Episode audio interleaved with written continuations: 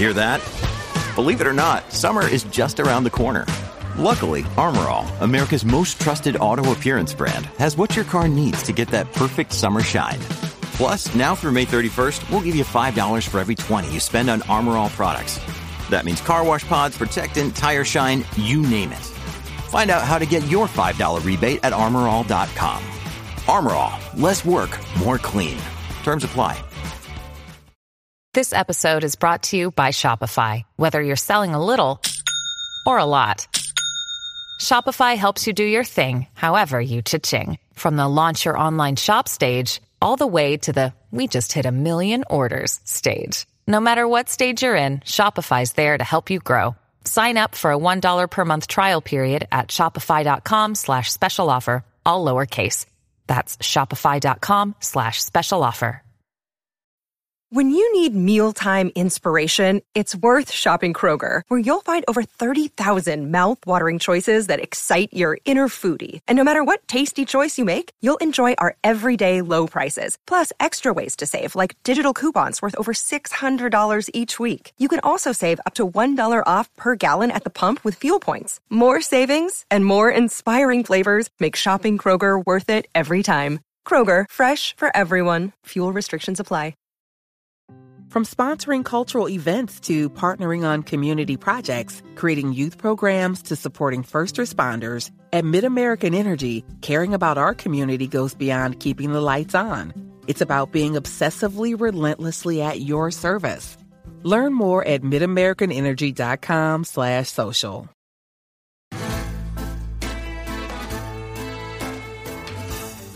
Placeres culpables. El programa de fuera de series que nos acerca a todas esas series que no nos atrevemos a reconocer que nos apasionan. Respaldados por Lorena Gil y Marichu Lazábal, ahora cuando te pregunten si ves una serie, ya puedes reconocer cuáles son tus placeres culpables. Hola a todos y bienvenidos una semana más a Placeres Culpables, el programa de fuera de series en el que ya sabéis que os hablamos pues de todo lo que acontece en esas series de televisión en las que intentamos desgranar y desgarrar a veces y dejarlas totalmente locas, las series que nos apetece hablar de ahora o de siempre. Bienvenida Maricho Lazabal, mi compañera de batalla, en la que nunca sabemos de lo que vamos a hablar, pero eh, no pasa nada. ¿Cómo Muy estás? buenas. Hoy en, hoy en día de grabación distinto, pero estoy bien, estoy bien. Y más pronto, pero bien. Sí, sí, lo demás pronto. Esto ha sido duro, Marichu, reconócelo para ti. Esto ha Hoy sido además he dormido en horquillas de dos horas. Ayer me dolía la cabeza, así que me pasé el día durmiendo y esta noche lo he pagado fuertemente.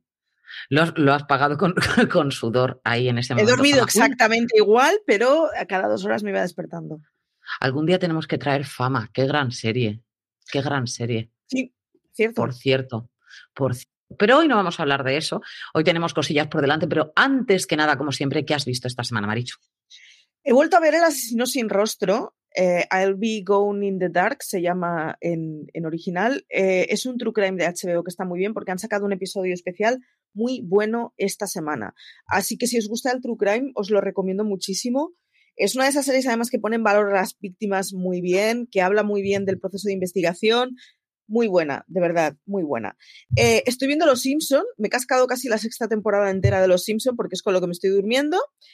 Eh, me estoy poniendo al día con Mythic Quest y estoy viendo una cosa que se llama Cautivos en Netflix, que básicamente es un documental en donde en cada episodio hay alguien que está cautivo por diferentes motivos.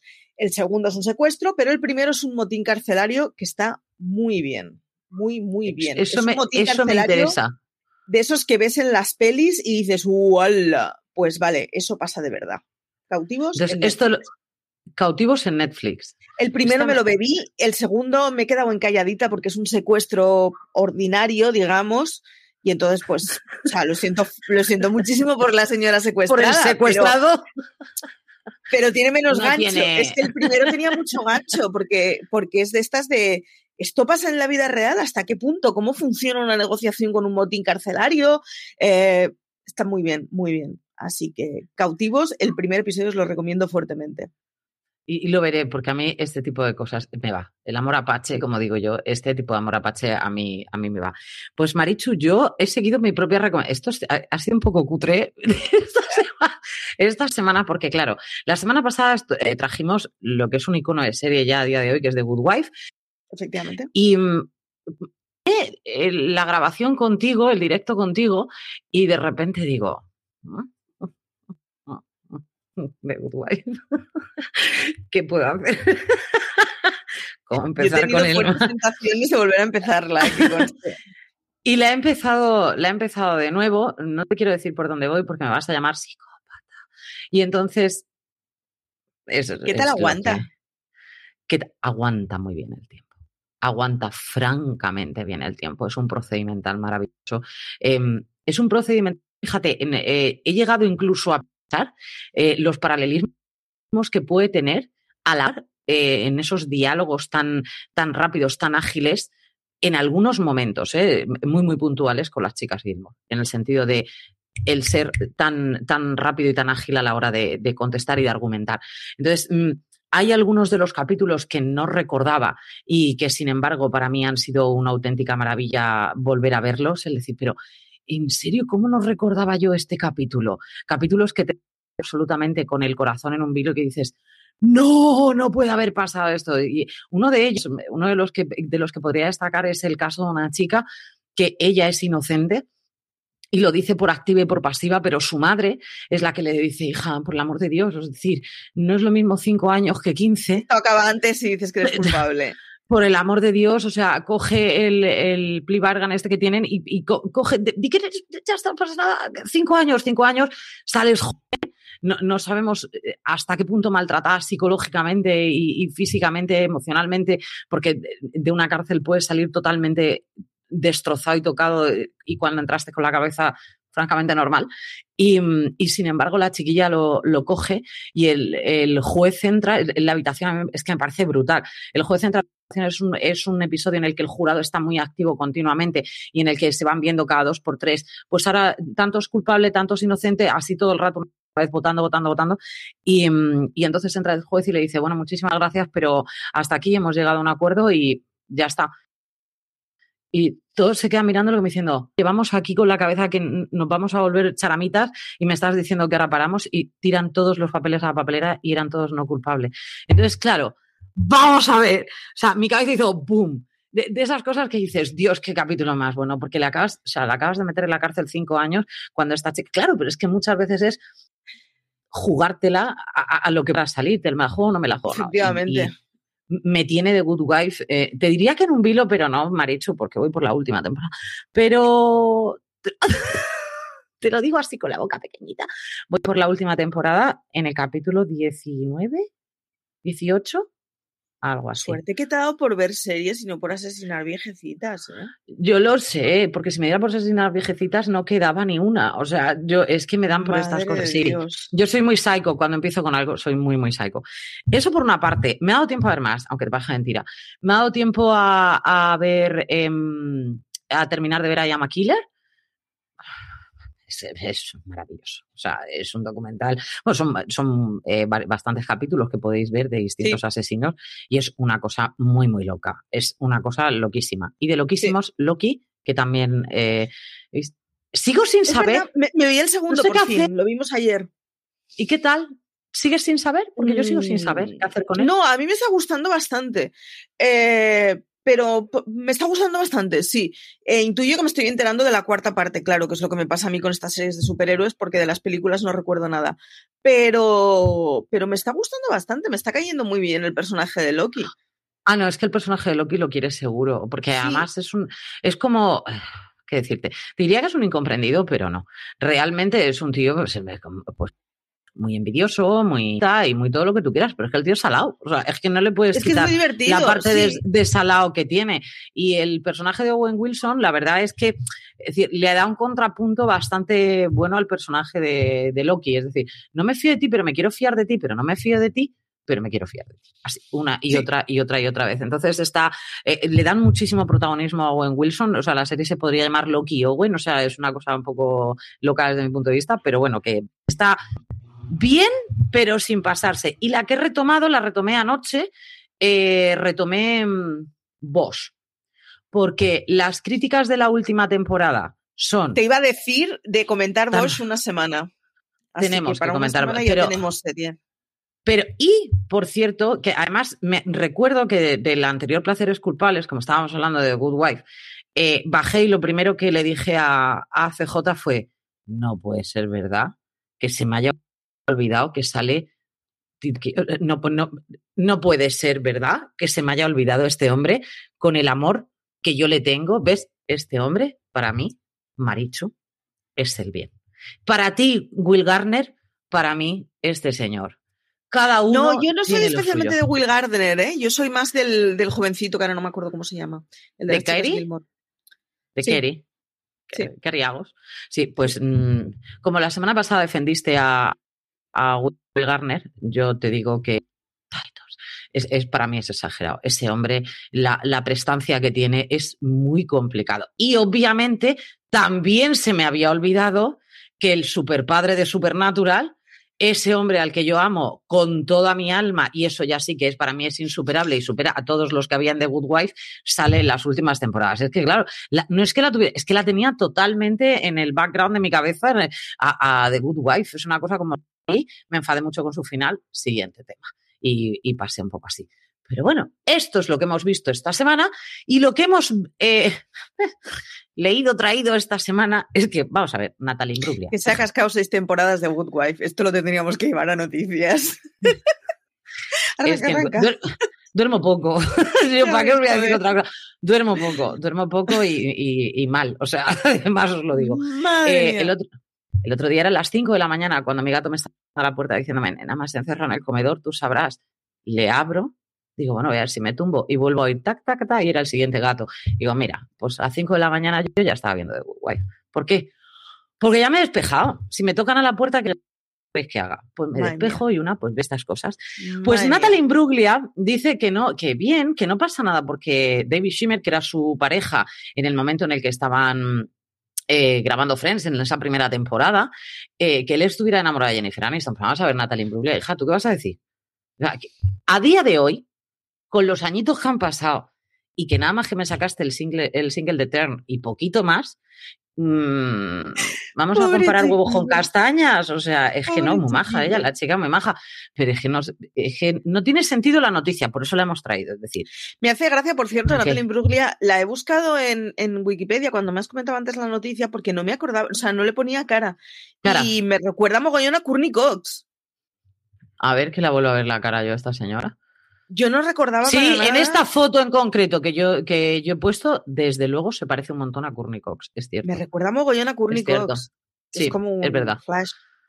Sí, eh, pues sí, sí. ¿Qué tiene que mm, opinar? Tiene que ser durillo, ¿eh? Que, mm, Pero tantos años más tarde, ¿qué más le da? O sea, esto es querer salir en la noticia, querer salir. ¿Sabes lo que te quiero decir? Es, bueno, sí, sí, sí. Pues, es un poco postureo, que me parece bien, pero hasta... Intuyo de todos modos que lo ha dicho porque le han preguntado. Quiero decir, eh, se nos está yendo un poco de las manos las noticias derivadas de todo lo que se puede saber de, Friends. Mm. Sí, porque el otro día de hecho leí, eh, ¿por qué, ¿cómo se llama? Eh, Matt LeBlanc es el único que parece contento en el, en el regreso de Friends. Y digo, no voy a entrar ni en esta noticia. O sea, ¿por qué lo parece? A mí que me importa. O sea, pues porque es un tío feliz, es un tío happy me alegro. se, ha hecho ya tanta amiga de los está de las manos. Ah, por cierto, completamente off topic, pero ayer, eh, nosotros estamos grabando esto en sábado, ayer viernes, se, se, hizo famosa o ruló mucho una captura de pantalla del mejor clickbait de la historia, que era una foto de Cristiano Ronaldo, con el titular Cristiano Ronaldo solo come pollo y se acababa el titular. No, efectivamente, el mejor clickbait de la historia. Todo el mundo sabe que pone pollo, pero por si acaso tú clicas. y ahí te dejan, vamos, es que si no clicas estás, estás totalmente... Me, pareció buenísimo. Perdón por el off topic, pero es que me acabo de acordar. Tú sabes que puedes salirte del tópico totalmente cuando quieras. Otra cosa que tenemos de, de, noticia es que, claro, los, los hiper mega fans y seguidores de Anatomía de Grey, levanto la mano porque una de las locas de Anatomía de Grey, que sabéis además que me he hecho también la maratón de Anatomía de Grey hace poquísimo, mm, esta última temporada es compleja. Yo lo, yo lo digo, yo la he visto, yo la he terminado. Esta última temporada es complejita. Es complejita porque es espesa. No es Esta otra última temporada era 17, ¿puede ser? 17, creo recordar, sí. Es, es espesa, ¿no? No, no puedo decir que sea ni mala ni buena, es que es cansada. Es cansada porque es de las, de las pocas series, por no decir la única serie, que ha mantenido en todo momento el hecho de que estamos en, en una pandemia que en ningún momento han, han quitado el, incluso han sacado las vacunaciones, han sacado absolutamente todo, pero no han salido del momento real que estamos viviendo. Wanda Rhimes ha decidido que estamos en pandemia, estamos en pandemia. Esto es una serie de, de hospitales, mm, hijo de mi alma, te lo vas a comer entero, ¿no? Entonces, en vez de, como el resto de las series que han decidido salirse de la pandemia absolutamente para no quemar el cerebro de todos aquellos que la estamos viviendo todos los días, ni más ni menos, eh, ella todo a tiempo real. ¿Qué pasa? Mm, que ya lo vivimos. Entonces, se hace más Es que- espesa, pero es más, es más certera. Entonces, mm, ya como lo queráis ver, yo os digo que no va a ser la temporada en la que podáis sacar algo de lo que digáis, me río con esto o hago aquello. Mm, No, no es el caso. Y tiene cosas diferentes y tiene cosas que van a sorprender absolutamente a todos. Y, y personajes que entran, personajes que salen. O sea, va- vamos a tener lo clásico de Anatomía de Grey, sí, pero rodeado de una pandemia. Es que hemos Es hecho una espeso. cosa muy retorcida, que es que lo primero que nos preguntamos fue cómo reflejarán las series este año. Y una vez lo hacen, lo único que queremos es que haya un primer episodio en donde veamos mascarillas y ya está. Y la pandemia no ha sido eso. Quiero decir, si quieres reflejar la pandemia en las series, deberíamos tragar con que efectivamente todo el año ha habido un lastre que se llama COVID y es lo que hay. Pero el rollo de en el primer episodio lo reflejo y luego me olvido, eh, puede estar bien, pero, pero es una petición trampa que le estamos haciendo a las series. Exacto. A mí no me ha parecido mal que no se salga de la realidad. Es decir, es el que creo que mejor lo ha marcado de aquí a Lima y vuelta en ese sentido. Lo que pasa que mm, hay momentos de la pandemia tan acuciados en los que resulta agotador. No es otra cosa. O sea, tú vas a ver en todo momento, casi, casi todo momento, a los personajes, ya no con la mascarilla, sino con lo que es la, la pantalla, con el, el tubo detrás y todo el- Sí. lo que es toda la parafernalia de, de, una, de un área de, de COVID totalmente cerrada al resto de los pacientes. Entonces, es, es fastidiado. Vemos muchísimos pacientes morir. Vais, vais a ver mucha tristeza y, y mucha realidad, que es lo, como estuvimos viendo en aquel momento Vitals, que, que lo reflejaban en el documental tan maravillosísimo como es. Esto es la serie que mejor ha intentado ahorrar lo que es la pandemia. ¿Qué pasa? Pues que los seguidores y los fanáticos de Anatomía de Grey, que están acostumbrados a unas cosas muchísimo más superficiales, eh, mucho más marujeo, mucha más historia, que también lo hay, no os olvidéis. Esto lo continuamos, el marujeo No me parece una ahí. mala serie de todos modos, ¿eh? para reflejar la No, pandemia no, no, todo el año. O sea, no me parece que, le, que, que no le pegue. No, no, no le pega. De hecho, te digo que lo han hecho muy bien. Sí, sí. Pero claro, mm, están acostumbrados muchísimo más light, que Anatomía de Grey en ese sentido te intenta evadir de la realidad bastante, y es lo que ha conseguido durante estas 16 temporadas anteriores. Y claro, pues algunos de los fans se han, se han, hecho, han hecho mella de esto y han decidido criticarlo en Twitter. Y hubo en concreto que dijo que eso era basura, y Ellen Pompeo fue la que, la que contestó muy tranquilamente. Me encantó, porque eh, el tuit es como, mira, chaval. Dice, pues llevamos tantas temporadas. Esto es como, algunas gustarán más, otras gustarán menos. Gracias por seguir viéndonos. O sea, siguiente tema. Y la gente le decía, lo estás diciendo con ironía. La otra, No. realmente no. O sea, te van a gustar más, es verdad. O sea, ¿quién no le ha gustado más una temporada que otra de alguna serie? La que sea, me da igual. No, y que, y que además que en 17 temporadas la única forma de que no haya temporadas distintas es que siempre te estén presentando lo mismo y eso no aguanta 17 Claro. años. No, ya está. lo han hecho Mm, A mí me, me gusta cómo lo han presentado, te digo que ha sido más espesita. Es una serie que yo no, vamos, no he faltado a la cita, pero ha sido más espesa, es más dura de ver y ya está, o sea, no pasa nada. Pero yo aplaudo el hecho de que hayan sido fieles a la realidad, aunque no te evadas.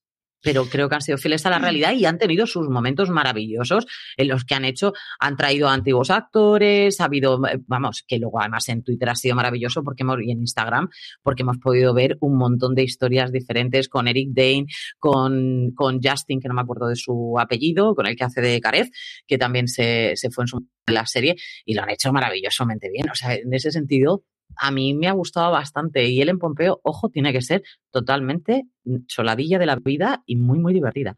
Lo que pasa es que aquí la vemos de otra manera, ¿no? Pero... Por cierto, en el, en el episodio especial del asesino sin rostro hay una, hay una lectura de sentencia, claro, eh, con mucho testigo o con mucho testimonio en la lectura, que no testigo. Eh, y entonces se hizo la lectura de sentencia en un gimnasio con gente con pantallas, separados dos metros. Esa imagen podría ser perfectamente de los Juegos del Hambre o de una utopía, o sea, una distopía del semejante. ¿eh? Da un mal rollo increíble. Y es que efectivamente nos hemos saltado todo este tipo de imágenes en las series porque hemos tenido un primer episodio de, pandemia y luego prácticamente todas lo han olvidado. Totalmente de acuerdo, pero vamos, en este caso sí que podemos decir que mm, Anatomía de vamos hasta el último segundo, también os lo digo, incluso el que familiares a visitarlos y no abrazarlos y decirle dentro de 10 días porque necesito que estés confinado, o sea, de ese rollo. Mm. Me parece que lo han hecho francamente bien. El que la serie que va a venir, me da un poco de miedito esta serie, yo lo digo. Eh, es una película que le tuvimos mucho cariño en su momento, que fue Socios y Sabuesos, que veíamos a un Tom Hanks con un perrete adorable y baboso. Y ahora ese Turner and Hooch vuelve ahora y vuelve con un actor que mm, yo le decía Marichu que lo hemos conocido, yo lo he conocido, el simple hecho de que hizo una serie con John Stamos que yo juraría que duró una temporada, que hacía de hijo de él y por ende John Stamos era abuelo porque este chaval tenía una hija. Mm, no sé qué decirte, no lo sé. ¿Le voy a dar una oportunidad? Tampoco lo sé, pero sale un perro, eso sí. Marichu, yo creo que le doy la oportunidad por el perrete. ¿Qué quieres que Yo la veré por el perrete, pero Aloña tenía una, una, columna al respecto sobre, vale, ya de volver a hacer cosas que ya hemos visto. Y ella hablaba de primos lejanos, pero lo, lo adapto a socios y sabuesos. Chico, buscando más historias, aunque sea entre las fábulas tradicionales, pero se me está cansando un poco este tener que reinventar, o sea, redescubrir historias de siempre. No pasa nada porque los chavales vean pelis de los 80 y de los 90. No pasa absolutamente nada. No les sale ningún tipo de erupción, no les da ningún tipo de alergia. Si ya está hecho, ya está hecho. Yo, de hecho, a mis hijas le he puesto películas de los 80 y de los 90 para aburrir y que conste que son de las que más les han gustado y las han vuelto a ver y las han vuelto a ver y las han vuelto a ver porque son algunas de ellas francamente divertidas. Son comedias casi todo muy blancas o historias muy bonitas que realmente pues a, los críos y da exactamente queda igual, incluso a los mayores, nos ponemos a verlas y a rememorarlas y son especialmente bonitas. Entonces, que te fastidien algo que tienes, por eso es una ventana al miedito absoluto de si lo vemos o no. Pero yo sé, Marichu, que la noticia que más te gusta con diferencia es el hecho de que corroboremos que tú siempre has pensado que Padalecki es un llorón.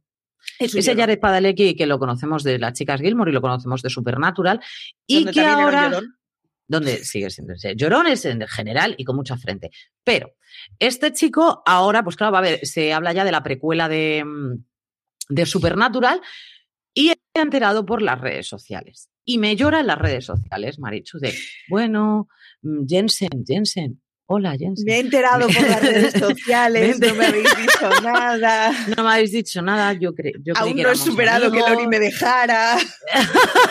yo creí que éramos colegas, no sé, a, lo mejor pues, me lo podías haber dicho. Sin embargo, eh, Misha Collins, eh, que es otro de los actores más que, más que conocidos dentro de, Supernatural, eh, él directamente que se entera, coge y suelta por las redes. Yo quiero salir. O sea, me parece mucho más mm, delicioso el hecho y más bravo el hecho que digas, oye, va a haber una... Sí, ¿en serio? Ah.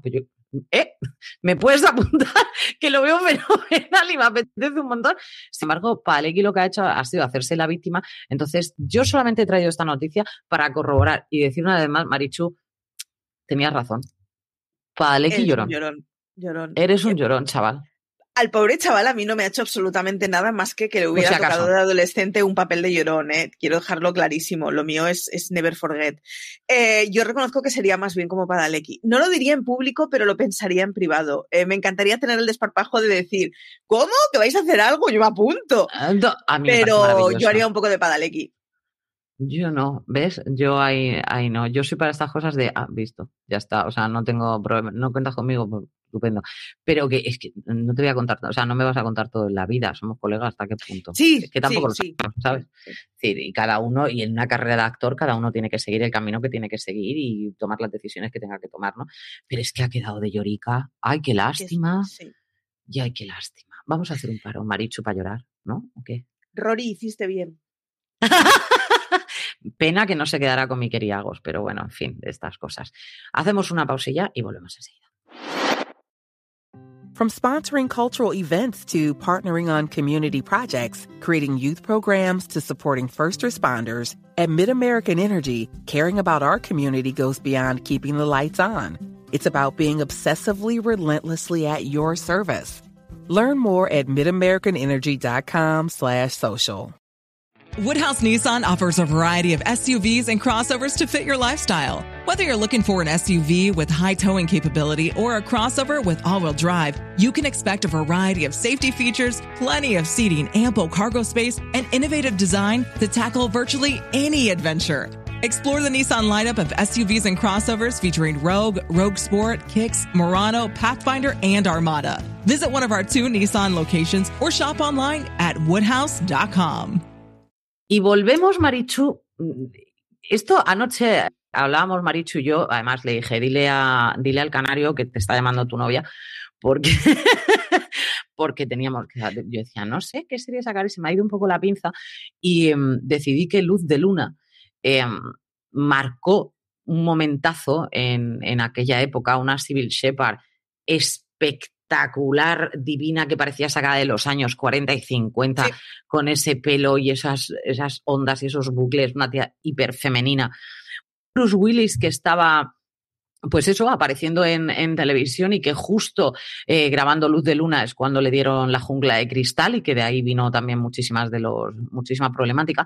Pero sobre todo es una serie que me da mucha pena que se quedara marcada por lo que, por lo que pudo haber sido y no fue como aquel que dice, por el hecho de que los protagonistas, mm, como en lo que el viento se llevó y mirar la de años que lleva y estupenda, y todos los años no la ponen, y es, por cierto, una obra de arte, cualquier día la aunque no sea una serie, pero puedo sacar Scarlett, aviso a navegantes, eh, es el hecho de que los protagonistas no se llevan bien.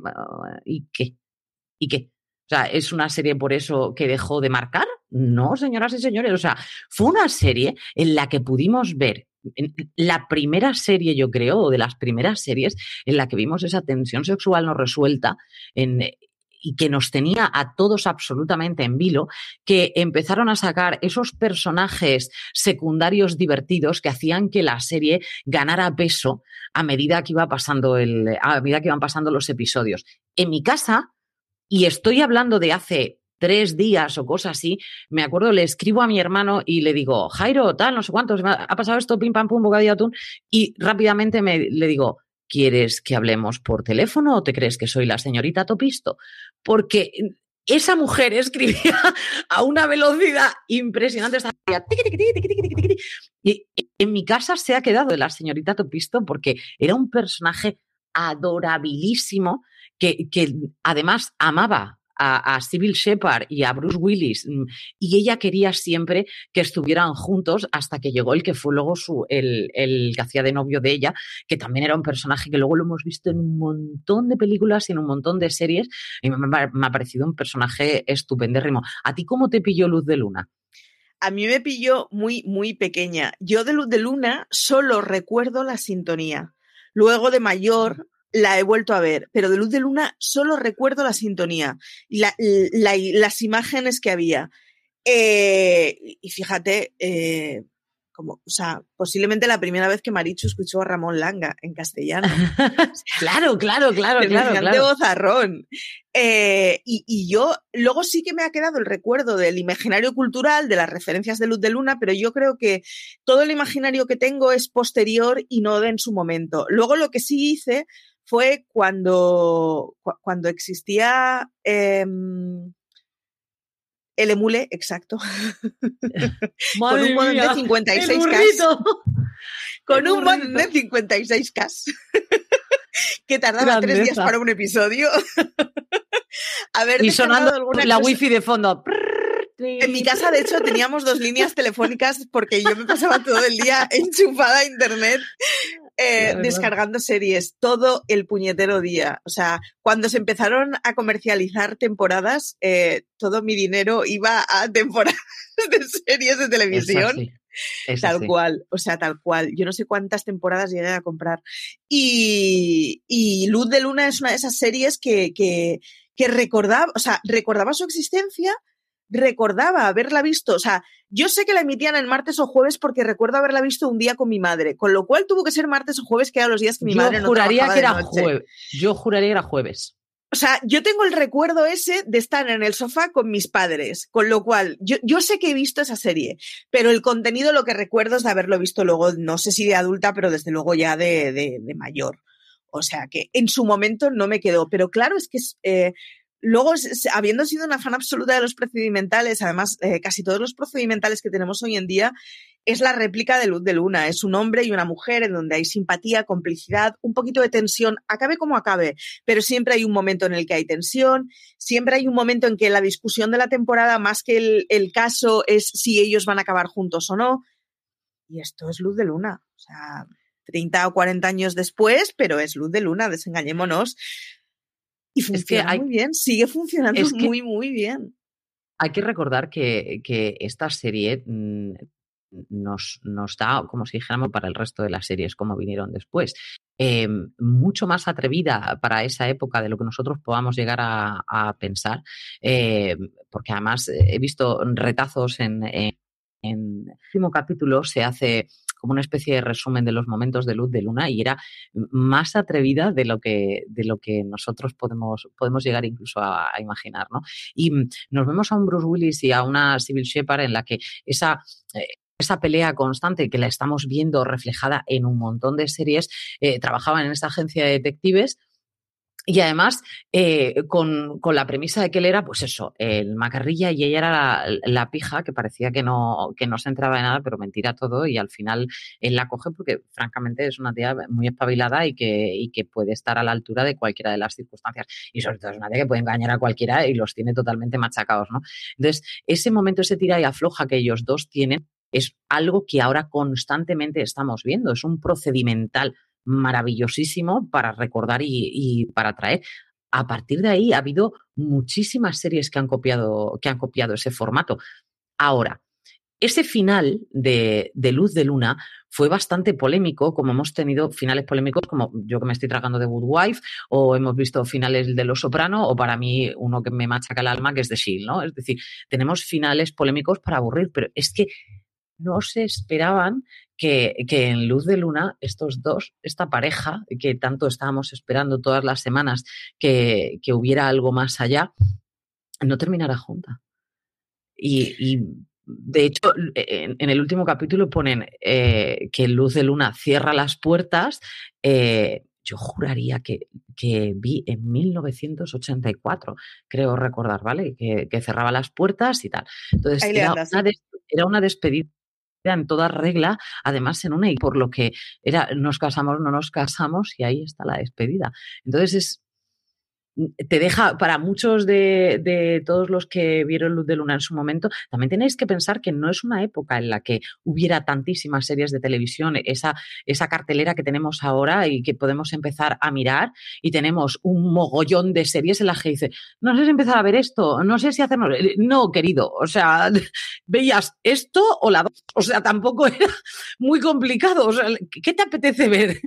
Pues probablemente esto, ¿no? Entonces, las series tenían muchísimo más rango de audiencia por una parte, pero sobre todo nos dejaba mucho más impactados cuando llegaba una serie de este calibre que ahora que vemos 300 procedimentales y no tenemos ningún problema. Y es una fórmula que ya nos conocemos, pero es que en aquel momento fue totalmente sorprendente porque nos llegaba fresca y nueva y no habíamos visto una serie de ese calado hasta ese momento, claro. La otra es que en un mundo en donde tenemos 100 canales de televisión, Tú te puedes permitir el lujo de ver escenas de 20 series distintas en, en una semana, en un mes. Sin ningún problema. Y te pueden quedar en la irrelevancia tres cuartas partes de ellas. No recuerdas el título, no recuerdas de qué iba, te importa un huevo, no la sigues. Pero es lo que dices tú, Luz de Luna, eh, todo el mundo seguía la serie Y bueno, pues temporadas de 12 episodios, había un trimestre en tu vida que un día a la semana veías eso. O sea, una de las siete cosas que veías en tu vida era esa, punto. Te gustara o no, digamos. O sea, la alternativa era pagar la tele y leer un libro, pero, pero es lo que hay. Y yo creo que es una cosa que se ha perdido con el tiempo y es que las series dejaban muchísima más huella, sobre todo si son buenas, por supuesto, pero claro, hace que te acuerdes de ellas mucho más que antes. Y una, una de las cosas es que me cuesta mucho recordar las sintonías de las series de ahora o de muchas de las series de ahora, y sin embargo soy capaz de cantar chicas de hoy en día sin ningún problema. ¿Por qué? Porque claro, es lo que pensaba toda la semana. La serie que me gustó ese año, con lo cual te pasabas toda la semana pensando en eso. Ahora la serie que te gusta los jueves es una distinta a la que te gusta los miércoles. Totalmente. Y además, eh, por aquí nos dicen, eh, Juan Lu nos dice, y al día siguiente se habla del episodio en el instituto. Obviamente, y, y, en, y en el trabajo, o sea, yo recuerdo de venir mi padre del trabajo y de comentar algunas cosas, es decir, es que se hablaba de eso, claro, se hablaba de eso, porque no teníamos bueno, yo nada más. Yo recuerdo que en mi casa no estaba sintonizada Telecinco en las épocas de las mamachicho, porque mi padre decía que eso era el fin del mundo. En fin, el, el Telecinco de esos años era, eh, era, bueno, contrastaba mucho con televisión española y era una cosa mucho más banal y, además venía con, con, la, con la presentación de lo que había sido en Italia y tal. El caso es que ponían campeones, no sé si a las ocho o a las ocho y media de la noche. Y yo no podía ver campeones. El problema de no poder ver campeones, a ver, a mí campeones nunca me ha gustado demasiado.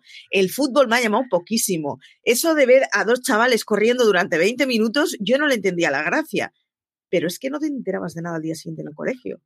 Correcto. Es que todo lo que se comentaba en clase era el episodio de campeones. Y dices, sí, ahora también hay fiebres de series que ven los chavales y que están completamente obsesionados con ellas. Sí, pero no es lo mismo. No es lo mismo, ni muchísimo menos. Solamente hay que recordar, por ejemplo, Marichu, eh, la bomba que fue, que a ti te pilló más pequeña todavía, a mí me pilló en el instituto, eh, eh, la bomba que fue en aquel momento Cristal yo solamente lo dejo ahí. Es decir, telenovela que llega y que todo el mundo se sabe la canción, pero que todo el mundo a las tres y media estaba viendo Cristal. Y que como tuvieras perdido Cristal, al día siguiente eras carne de cañón. Y eso que yo creo que con Cristal eh, las autonómicas empezaban a tener alguna cosilla de peso, porque yo recuerdo en verano que mi abuela veía Cristal y entonces yo me bajaba a la televisión del Obrador a ver pues lo que hubiera en Euskal Televistas ahora.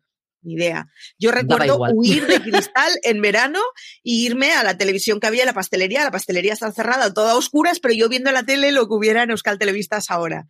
O sea que sí, sí. Yo te lo digo, Maricho, y pues lo siento mucho por ti porque te perdiste ese momento leónico que después lo pudimos ver en Hannah Montana. Ojo, yo te estoy dando ya muchas pistas de esta mujer que se teñía el pelo y se ponía gafas de delfín. Y yo mm, con eso lo digo todo y ya era otra persona nueva. Grandeza, aplauso para Cristal. O sea, que marcó el antes y el después, igual que los ricos también lloran, marcó el antes y el después de lo que son los culebrones de base, o sea, de primero de básica, de primaria, vamos, estos te los tienes que saber así y tiene que haber un cura, alguien paralítico y alguien que transforma su vida y que si se cambia el pelo ya no es la misma. Ojo, que eso da muchísima amiga. Y ya, por supuesto, si decimos que Luz de Luna fue un, procedimental maravilloso. Marichu, tú no nos traes un procedimental, pero traes una serie que me estoy dando así, en toda la espalda, por no haber que esta podríamos haberla traído de cabecera, maja. Ah, pues la traemos de cabecera. No digo cuál es, la traemos de cabecera. Pienso otra procedimental en un segundo. Presenta la tuya, presenta la tuya. Porque esa es muy buena para traer y es muy original. Yo ahí lo dejo, clink, clink, clink, clink. Traigo procedimental. Yo, yo he traído eh, lo que podríamos decir que ha sido el hijo ¿vale? vamos a ver lo que hizo Luz de Luna, qué ha pasado después. Ha pasado después que nos vamos a encontrar Castle, que nos vamos a encontrar Bones, que nos vamos a encontrar un montón de procedimientos en el que tenemos un personaje masculino y un personaje femenino en el que van a tener una atracción durante toda la serie.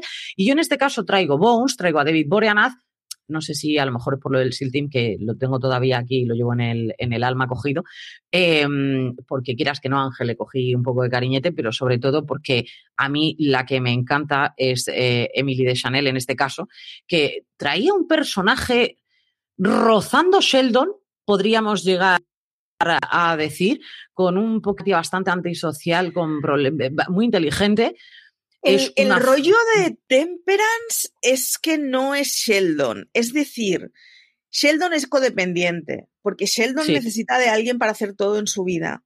Con lo cual te podía despertar un poco de dulzura. Pero Temperance Brennan tiene una independencia económica del copón y muy claro que ella puede sacarse las castañas del fuego.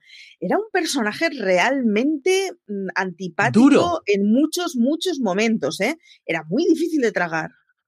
Es un, personaje árido eh, porque lleva ese momento, pero que ese momento también lo tiene Sheldon, aunque luego está rodeado de gente. Pero es hecho que es una tía bastante antisocial eh, y que ella.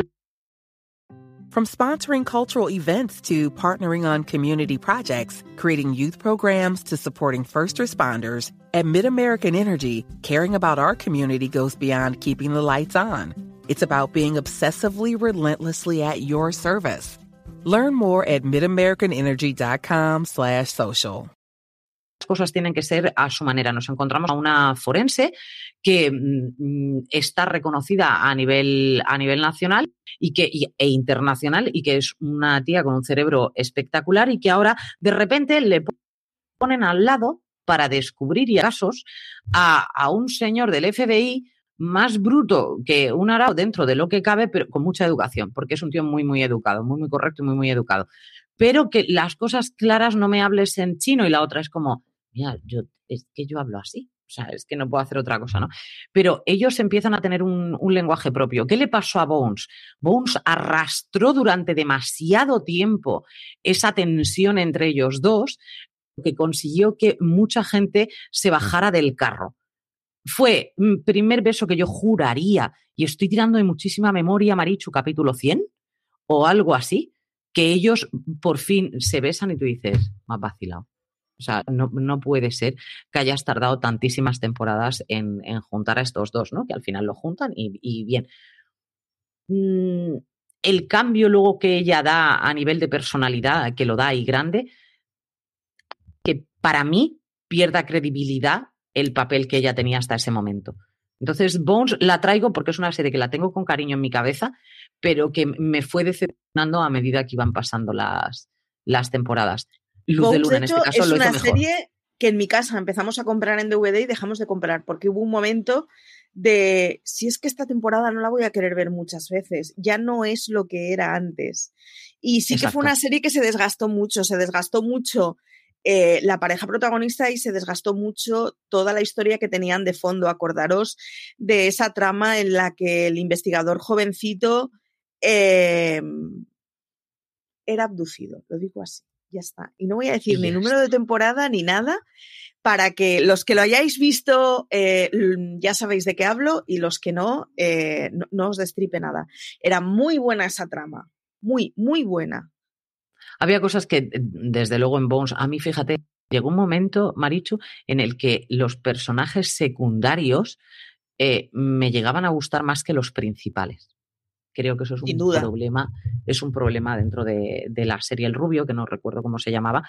A mí era el personaje que más me gustaba de aquí a Lima con, diferencia es uno de los personajes que más, más me gustaba. Su amiga también me gustaba, pero es que, claro, ella, amigos, amigos, este, tengo cariño, pero mm, entonces, por eso el, personaje de Temperance que tú dices es un personaje muy, muy árido muy árido. Entonces, mm, pero al principio mm, como que lo comprendes todo muy bien y le coges cariño enseguida a la serie, pero ah, luego al final lo fueron, fueron fallando. Pero yo creo que es una serie que merecía la pena traer por el simple hecho de hacer esa comparativa con Luz de Luna, en el que vemos una serie que se mantuvo viva hasta el final de, de la temporada.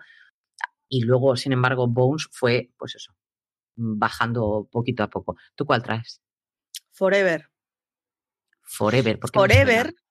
Forever es una procedimental que tuvo una sola temporada y que no hay suficiente carretera para que yo lo maldiga.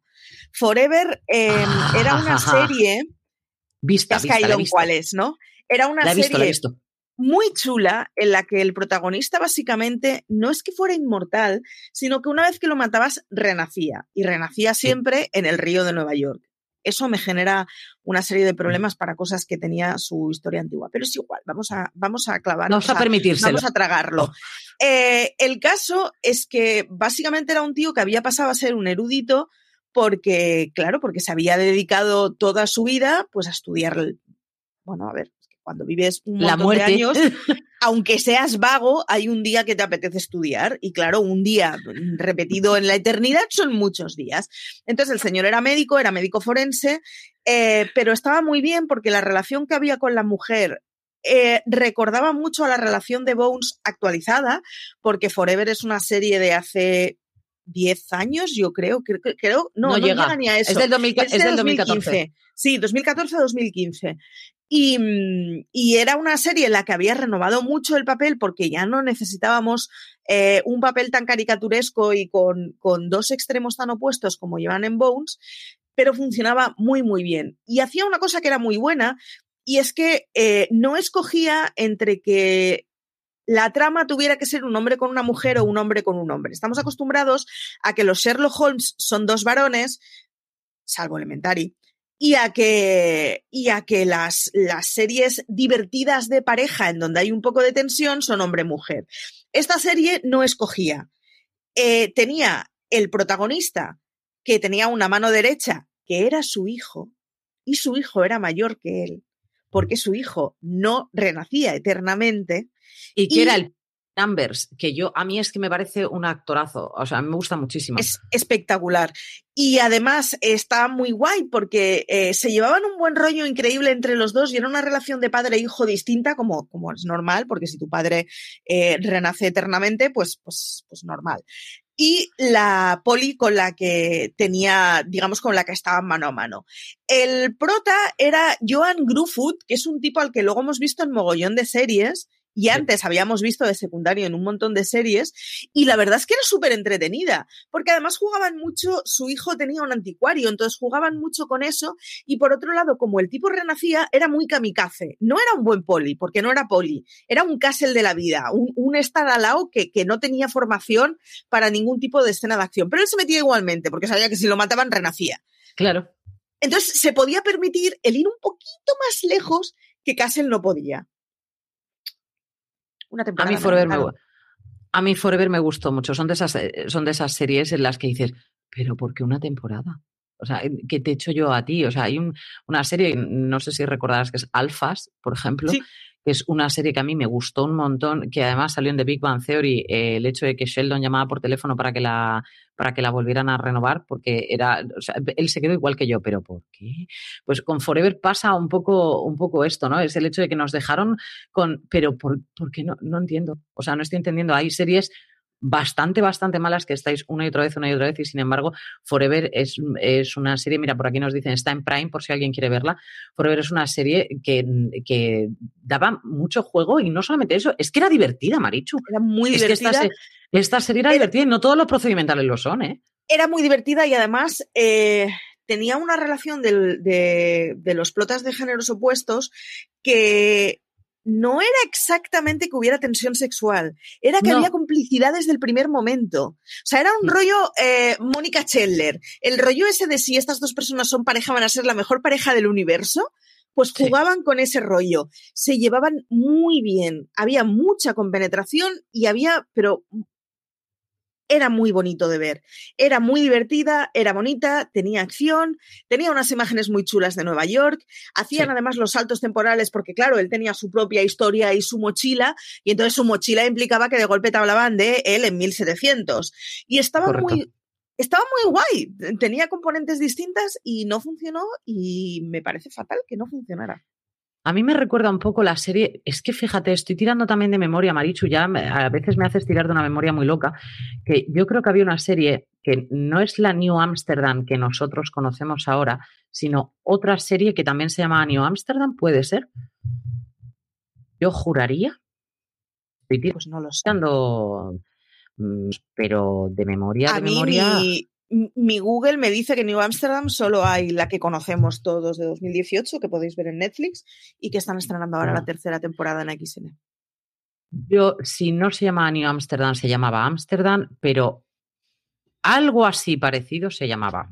Y te lo digo yo, y era una serie muy de ese rollo también de. Ahora Lorena se Se llamaba New Amsterdam. Se llamaba New Amsterdam. Yo estoy viendo lo mío, Marichu. Se llamaba New Amsterdam. Es también eh, un, un, detective en Nueva York y que estaba pues, mortal.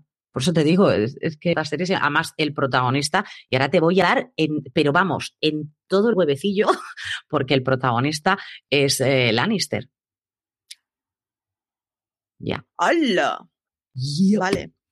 ¿Vale? Y esta serie es de 2008. A mí me gustó muchísimo. CJ no puedo asegurar que más todavía que a mí, porque tenía esa parte de, ciencia ficción que a mí no me triunfa tanto, pero como para mí este es más de, pues eso, de regreso un poco al, al pasado, no me molesta tanto, ¿vale? No veo ninguna nave espacial, voy bien. Entonces, a mí esta serie me gustó mucho, mucho, mucho. Y efectivamente, el protagonista era Lannister. el hermanito de. El eh, guapísimo, no lo siguiente, una temporada, ocho episodios tuvo solo, ¿eh? O sea, este es un argumento que por lo que sea no cala, no cala. Y además es muy triste porque luego cuando yo, Forever es de esas series que recuerdo un mogollón de veces. Y siempre hay alguien que me dice, ay, es verdad, estaba muy guay. O sea, es una serie que la vimos y nos gustó. Eh, nos la rompisteis porque queríais que acabar con nuestro juguete, porque vamos, esto tenía que estar funcionando seguro os llevaste el category y esto no me ha gustado nada. Pues a mí me pasó lo mismo, o sea, me pasó mucho más con, con New Amsterdam en este caso que con, que con Forever, porque yo esa trama ya la había visto. Entonces, claro, No, me, no, me, impactó tanto como pudo impactarte el hecho de, de, ver ese momento en el que él es inmortal y qué tal, y que estuve. En este caso es un policía de Nueva York y está muy, muy bien porque podemos ver ese Nueva York cuando empieza Nueva York a ser Nueva York en aquella época y está muy, muy chula. Pero es que duró muy poquito y luego un protagonista que la verdad que lo clavó. Pero bueno, es lo que, es lo que hay. Y te he descubierto, Amsterdam, hay dos. ¿Te has dado cuenta? Qué fuerte, qué fuerte. Así, en estos placeres culpables, Marichu, nos vamos pidiendo, pidiendo como siempre el botón de plata. Obviamente. Efectivamente. Eh, ¿Qué tenemos que hacer para tener el botón de plata? Eh, suscribirnos en YouTube esto es así, necesitamos tener 100.000 seguidores y eh, ya, pues el botón de plata será nuestro y lo podremos eh, poner en, alguna pared. Eh, nada, deciros que como siempre que nos podéis ver en todas las redes sociales como fuera de series.com, que nos podéis ver en las distintas plataformas de podcast eh, en donde ahora tenemos seis programas semanales, habrá que ver, porque en algún momento tendremos que tomarnos vacaciones, aunque sea un poco, pero en algún momento, de alguna forma, ya veremos. Eh, que de todos modos, de donde no nos tomaremos vacaciones segurísimo es en la web, en fuera de series.com, en donde todos los días tenéis artículos, críticas y noticias a cascoporro. Así que, que nos leáis, nos sigáis y nos acoséis por la calle. Bueno, esto último no, pero todo lo demás. nos acoséis por la calle, nos pidáis autógrafos a los clásicos populares. Salvo esto último, no nos enviéis eh, cajas con muñequitas, o sea, con cabezas de muñequitas y estas cosas, ¿eh? Pero todo lo demás. No quiero levantarme y ver una cabeza de caballo encima de la cama. Bien, te veo bien, Marichu. Es que esta chiquita me ve demasiado true crime y al Ese es mi límite en las relaciones humanas. Ese es... El otro día, por cierto, la, noche de San Juan quedé a cenar con mi mejor amiga y nuestras dos parejas, que se conocen, pero no tienen mogollón de confianza. Y estaban flipando porque hubo un momento, mi mejor amiga le gustan tanto las series truculentas como a mí, en donde le recomendé, no recuerdo qué serie, porque había mucho muerto y acabamos determinando que por encima de 15 es suficientes muertos para un true crime. Y estaban los dos novios en plan, ¿what? ¿Qué está pasando? ¿Qué tiempo? Y es que efectivamente, y es que me encontré con la horma de mi zapato y ahí que estábamos, uy, uy, uy. Por lo que pasa es que este solo mató a cinco, ¿eh? Pero, en fin. Cobarde. pues a mí me parece muy bien estas conversaciones, Marichu. ¿Yo qué quieres que te diga? Yo saludo a tu amiga. Salúdala, ¿cómo se llama? Lía. Lía. Y seguro que no me escucha la muy perra, porque esto es así. Ah, claro, obviamente, pero no pasa absolutamente nada. Pero tú luego le dices, yo que tú vería el de esta semana porque algo va hablamos de muertos. Eh, exactamente. Un, vamos, un besazo enorme desde aquí. Gracias por mantener a Marichu a raya solamente con 15 muertos, porque yo creo que en este caso podría avanzar un poco más, igual que yo viendo series así a destajo y no matando ancianitas, como me dice Marichu, que podría ser una cosa un poquito peligrosa. Perfecto. Queridos míos, como se, me, me dicen por aquí los psicópatas, por debajo de 5 no son. es correcto. Juan Luis, los psicópatas por debajo de 5, eso, eso es comidilla. Eso Algo así fue nuestra conclusión en San Juan. Queridos míos, muchísimas gracias como siempre por acompañarnos. Hoy estamos en un día diferente, pero incluso por aquí nos estáis acompañando, así que para nosotros, como siempre, es un placer culpable estar con vosotros. Hasta la semana que viene.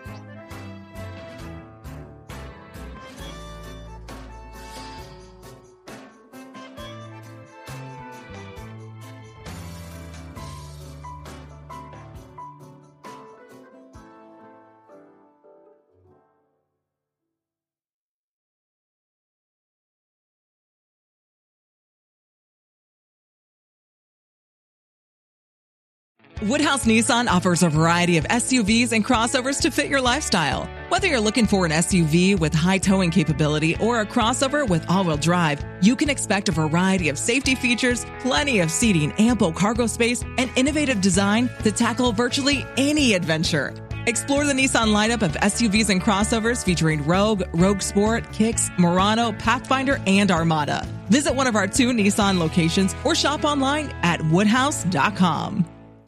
This holiday, whether you're making a Baker's Simple Truth turkey for 40 or a Murray's Baked Brie for 2, Baker's has fast, fresh delivery and free pickup, so you can make holiday meals that bring you all together to create memories that last. Baker's, fresh for everyone. Free pickup on orders of $35 or more. Restrictions may apply. Choose from a great selection of digital coupons and use them up to five times in one transaction. Check our app for details. Baker's, fresh for everyone.